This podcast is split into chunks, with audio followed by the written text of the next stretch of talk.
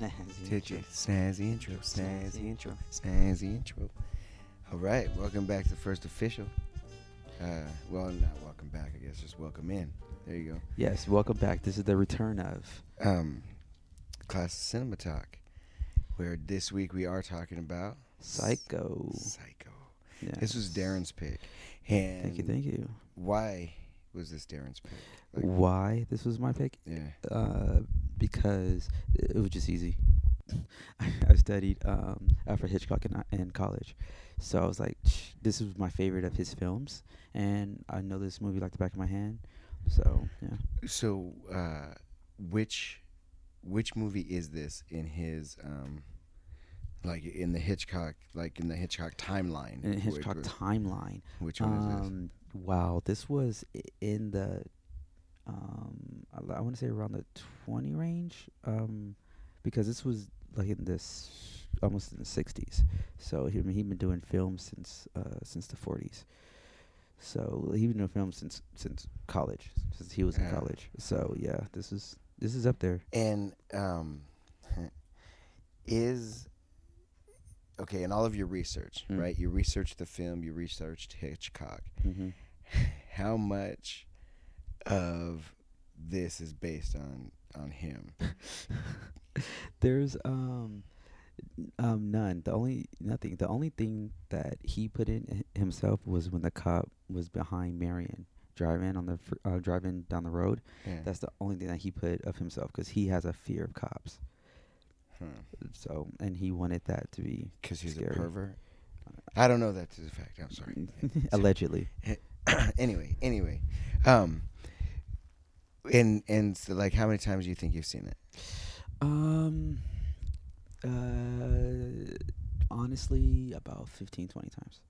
What what drew you like if this is if this is your favorite of his like what Mhm. was it about this movie that like compared to like the others that Uh, because honestly, when I first seen this, saw this movie, it it had this Sixth Sense ending. It had the, Okay. you know what I mean? mm-hmm. Like I was watching it had I thought Mother Bates was Mother Bates, yeah. you know, until I saw that until the, the the sheriff was like, oh, she's been dead for blah blah blah blah, and Yeah. I was and I was thinking to myself, oh my God, she's like not dead, she's a ghost. I did not think that. See, uh, um, and like on this viewing, like so, so the last time it's been a while since I've seen it, Hmm. and uh, I, I think I was uh, I saw a lot, and we'll we'll probably get into this more uh, as this podcast particular podcast goes on. That like I saw some real fucked up movies real young. Like I saw movies I shouldn't be watching as young as I was, but like. Uh, Same. and so didn't understand a lot, but still got freaked out by the stuff that like, because there, it's one of those things like, I don't even think you would need to speak English to like understand this movie. I mean, like this- if you sat would be a down, silent film. yeah, if you sat down and watched like the, I mean, we'll kind of break it down, like start to finish, but Yeah. like you know, there's certain things where like there's such huge visual cues, you know, like when the forty thousand dollars when they want to establish that like huge chunks of money for no reason, you know what I mean? Like he's just pulling like wads of cash out of his jacket and like that, Yeah. you know. Anyway, we'll we'll get to, it. but um, uh, so one of the things I was noticing, Mm. right, right off, uh, that like watching it this time in my life, you like you just notice things. You just notice how things yeah, are you shot. See, when you, see things too thing- many times. yeah, and you've seen a bunch of movies, right? Yeah. I- uh, but uh, I was noticing on your notes that uh, the film crew was a TV film crew, not a That's right. movie film crew. Why was that? First of all, Um, well, because uh, Hitchcock wanted a voyeur look. He, he wanted the audience to feel like that they're peeping in on the action as opposed to watching it in a theater. Okay. Almost like um, I guess uh, like how a Steadicam would be today. That's yeah, that was Well- the feeling that he wanted to get. so so and I and I noticed that, and I also know it's like real close to the top because I didn't look at a lot of the notes. I just like kind of anyway. You still can. but uh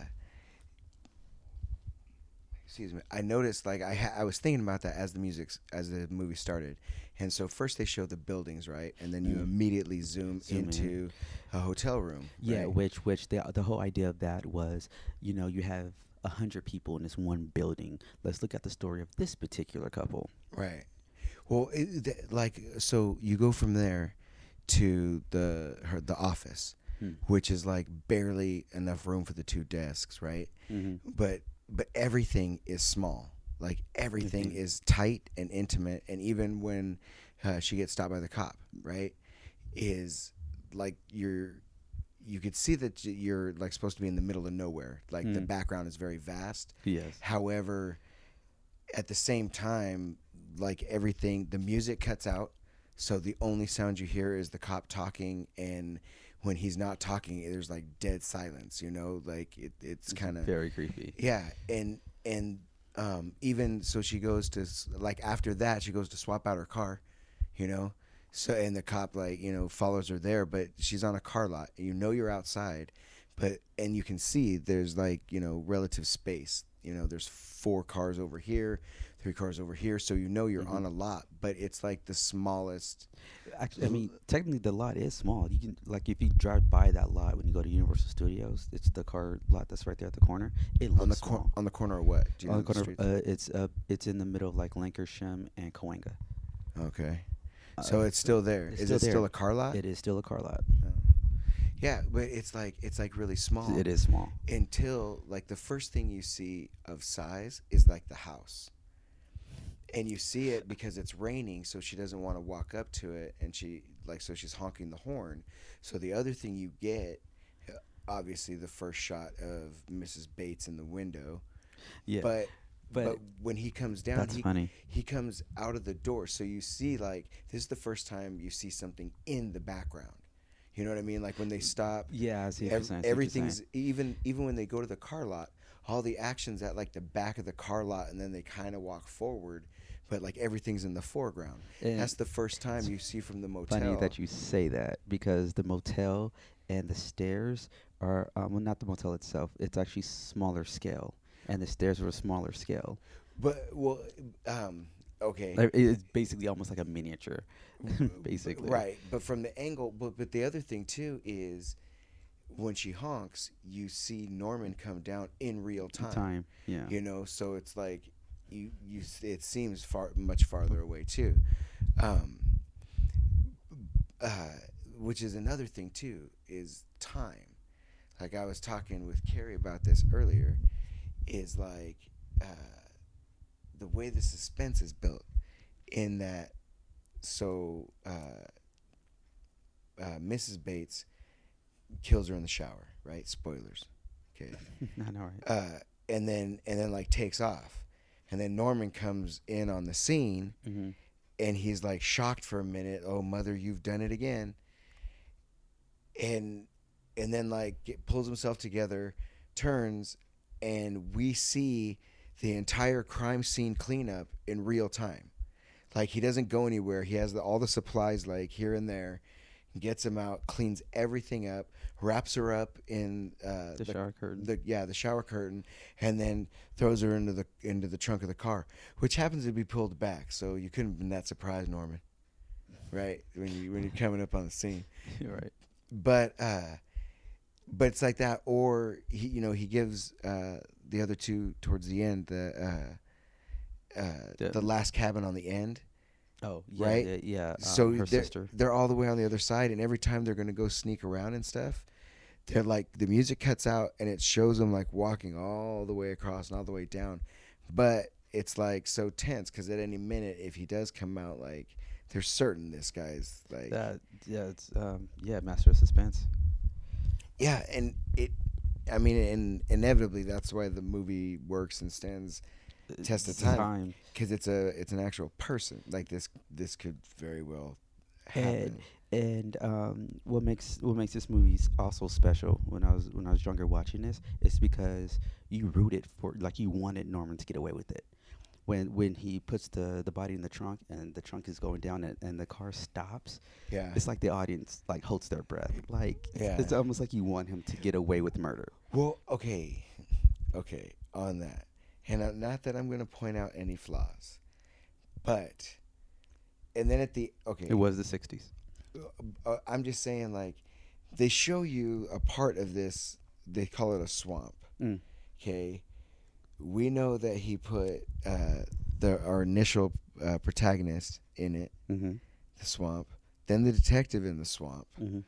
and then at the end when the when the psychiatrist is like telling us all spoilers again how Norman's mind is cracked and that he really didn't commit these murders the mother did because of the crack in his brain and obviously the monologue Yeah. like right. propels that I'm not saying it as eloquently um uh but but he said um wh- do you have any other missing uh missing person cases you know in this Unsolved. area yeah. and he's like, "Oh yeah, those two girls that went. Oh yes.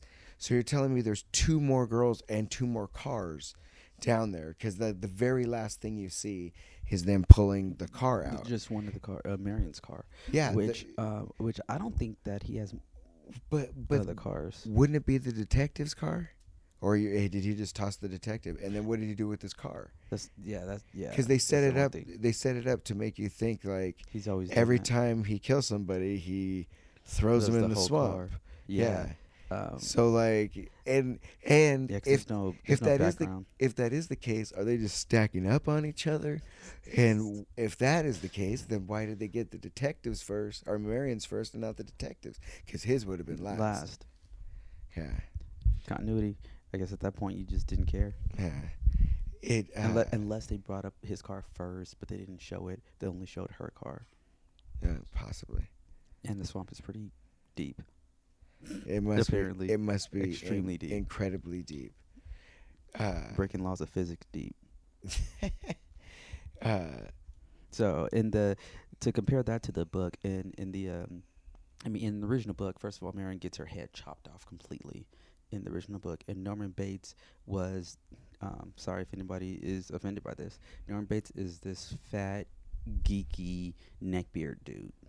oh yeah, because it's Stephen King.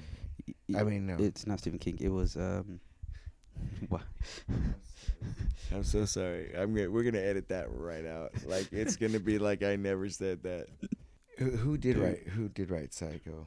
um it's Eh. I, want to say his, his last name was like Porsche or something. Yes. I can't believe you don't have that in your notes. I crack a researcher team. Yeah, I wasn't going to talk about the book. That's why I didn't have it in the Alexa. notes. Who wrote Psycho? I don't think Alexa's Psycho's authors are Robert Bloch and Joseph Stefano. Robert Bloch. So just, Robert Bloch and Joseph Stefano. yeah, yeah. Which I I read the book. Alexa, thank you. No worries. Screenplay by Joseph um, Stefano. He- Joseph Stefano did the screenplay, Okay. but the other guy did the uh, wrote the book. Okay. So yeah, it was it was Hitchcock Hitchcock's idea to have uh, the boy next door look because it's a lot more creepier. Um. What uh, w- is there? Is there a scene that like pulled you to this movie? Like, out of all of them, like one particular scene. Um, not necessarily. Well, the ending scene, of course, with the with the light bulb waving um, back and forth. That was that was clever. I thought that was really good to show light and shadow, light and shadow. Um, but it's the music actually what what drew me to this movie. Like very very much so. It's just Well, strings. Yeah, The I- whole mu- the whole score is just strings. It and it did uh, like the using time and music, like the times in which they The would times, drop out, yeah. and then like To add suspense. yeah, obviously. And so this was the '60s, you said. This was 1960.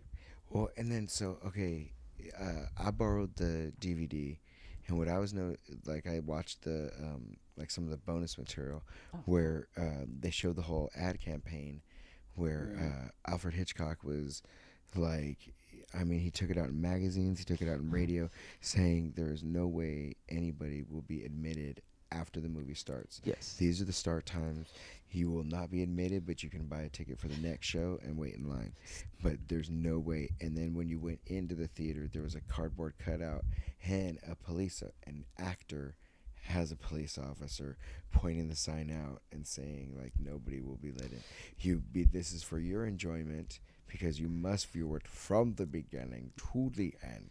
And that is because they're, the the main star dies in the first five minutes of the film, and and and, at that time, people used to just go to the movies late, walk out late, um, they really didn't Walk like early. care. Walk out early, yeah, walk out early, and they really just didn't like you know care so much about the story.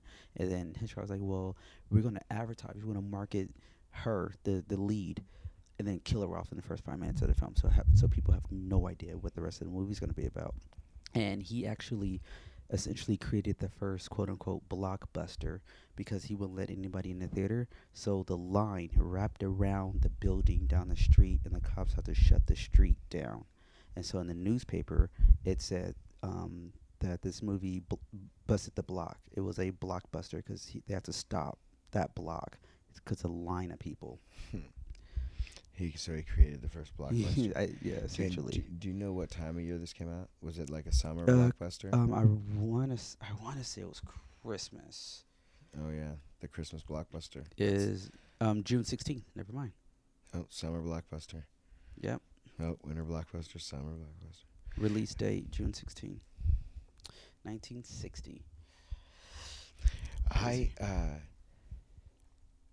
there was one thing I liked uh I I think the the the thing that I like the most or the scene or whatever is when uh he knows that they're onto him so he's got to uh he's got to hide his mother and Yeah. and the camera goes like up the stairs and then you I thought for a moment they were going to go like like show the frame or something of the woodwork, you know?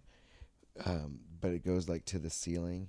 Oh yeah, the, the uh, above angle. Yeah. Yeah, so but they're they're arguing the whole time, you know, and then it just rests above, and it just uh, watches him again, like watches the whole Oh, whole thing, as he goes yeah. down and around, and like, and then just stays there and lets you like, you know, and like- and that wasn't a dummy. That was a, an actual person that he was carrying. Um, yeah, it was it was an actual like not stand-in, but yeah, he was actually carrying weight. He's actually carrying somebody. Um, Hitchcock wanted the the look and the feel of the actual weight.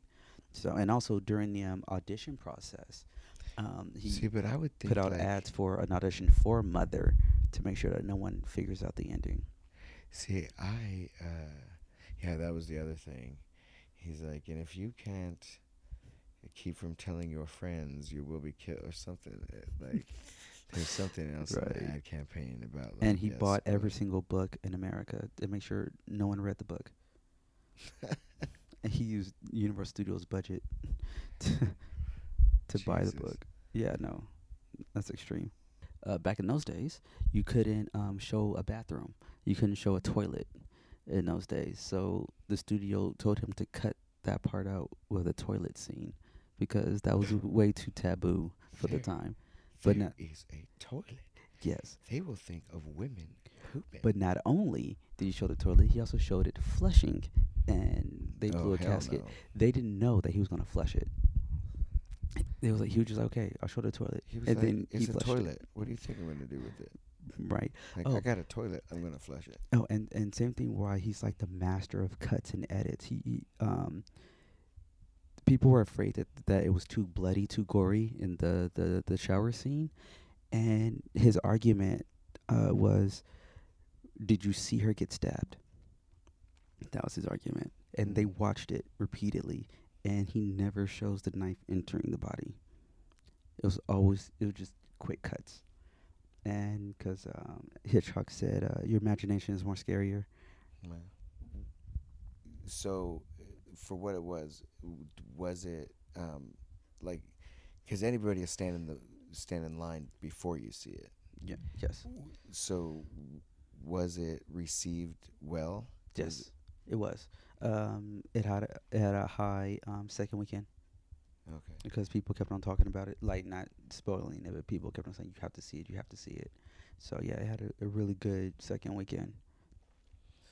Um, and last thing I'll say uh, is there's one scene in which uh, they show Norman. He's just walking up the steps. You know, um, th- was it right after the detective? Uh, not that the detective died, but that the anyway they show him walking up the steps, and the way he's shimmying, I knew that was the mother right away. Think so? Yeah, he shimmies up them steps. Right. He's got a hip- right. he's Bruce Willis. sway- I knew he was dead the whole time. He's he's got a sway to them hips. Uh, now, okay, uh, but going back to the toilet thing, do you think that's why Tarantino in his first couple movies like showed a toilet? I mean, he, Quentin is a, a study of classic cinema, so I mean, Vincent Vega dies in the bathroom. They don't flush the toilet, but there's a toilet there. he does. Uh, Reservoir Dogs has a lot of bathroom scenes. I guess that would that would make sense. Didn't even think about that. Anyway, anyway. I mean, you know, he he he steals his ideas from. um, okay. Any last things about Psycho? Um, oh my god, like where to begin? Like the um the whole entire movie is like um they just give you hints um that everybody has a split personality, and he uses that with mirrors. Like like it seems like every scene every scene had a mirror in it. Um, so it, it's two people, and also everybody has a hidden lie or a hidden agenda in the whole movie. So peop so pretty much everybody has a double life, and he was trying to explain that throughout the whole entire movie. Yeah, well, there's that one when the sister uh, gets the shit scared out of her by seeing like mul- like The she sees the mirror, but it makes multiple images. like- yes, that Yeah. yeah, I jumped. That's a that, that was a classic jump scare, as yeah, it were. Yeah, that was pretty rough.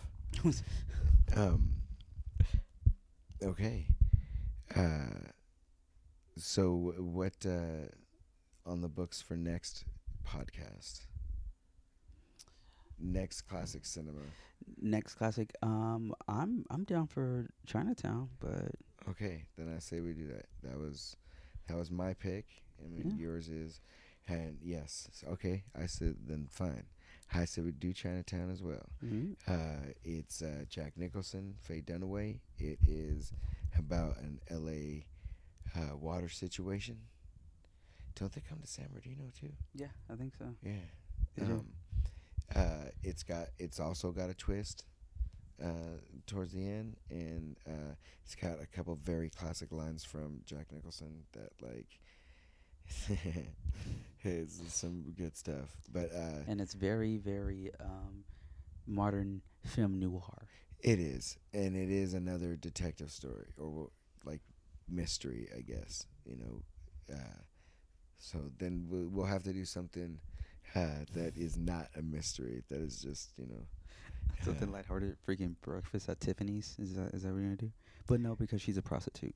So Uh, call yeah. girl prostitute, same thing. Well, okay. She did she did something strange for a little bit of change. So I'm saying. well, no, actually, Carrie wanted to do a different movie. A different. Didn't I thought you said a different movie. So, um, so yeah, so there's uh there's future, and if uh, anybody out there has any kind of suggestion, you can always go to uh, Classic Cinema Talk. Is it classiccinematalk.com or just, uh, just yeah. type in Classic Cinema Talk? Actually, it is. It is a dot com. It's Okay. classiccinematalk.com. Um, at the bottom, you can uh, make your suggestions, comments, concerns, predictions, prophecies. Um, it'll all get sent to the email, which is classiccinematalk at gmail. And any requests, you know, and and maybe if it's a good enough movie and raises enough intrigue, he could be sitting right here with us. Oh, look at that. Ooh, ain't that a peach? yeah. Now if that ain't a reward, so until next time, get out there, watch Chinatown, and uh, we'll uh, hear you next time. Listen to you next. Talk to you next time. Oh, okay. There yeah, there it is. All right. Signing out.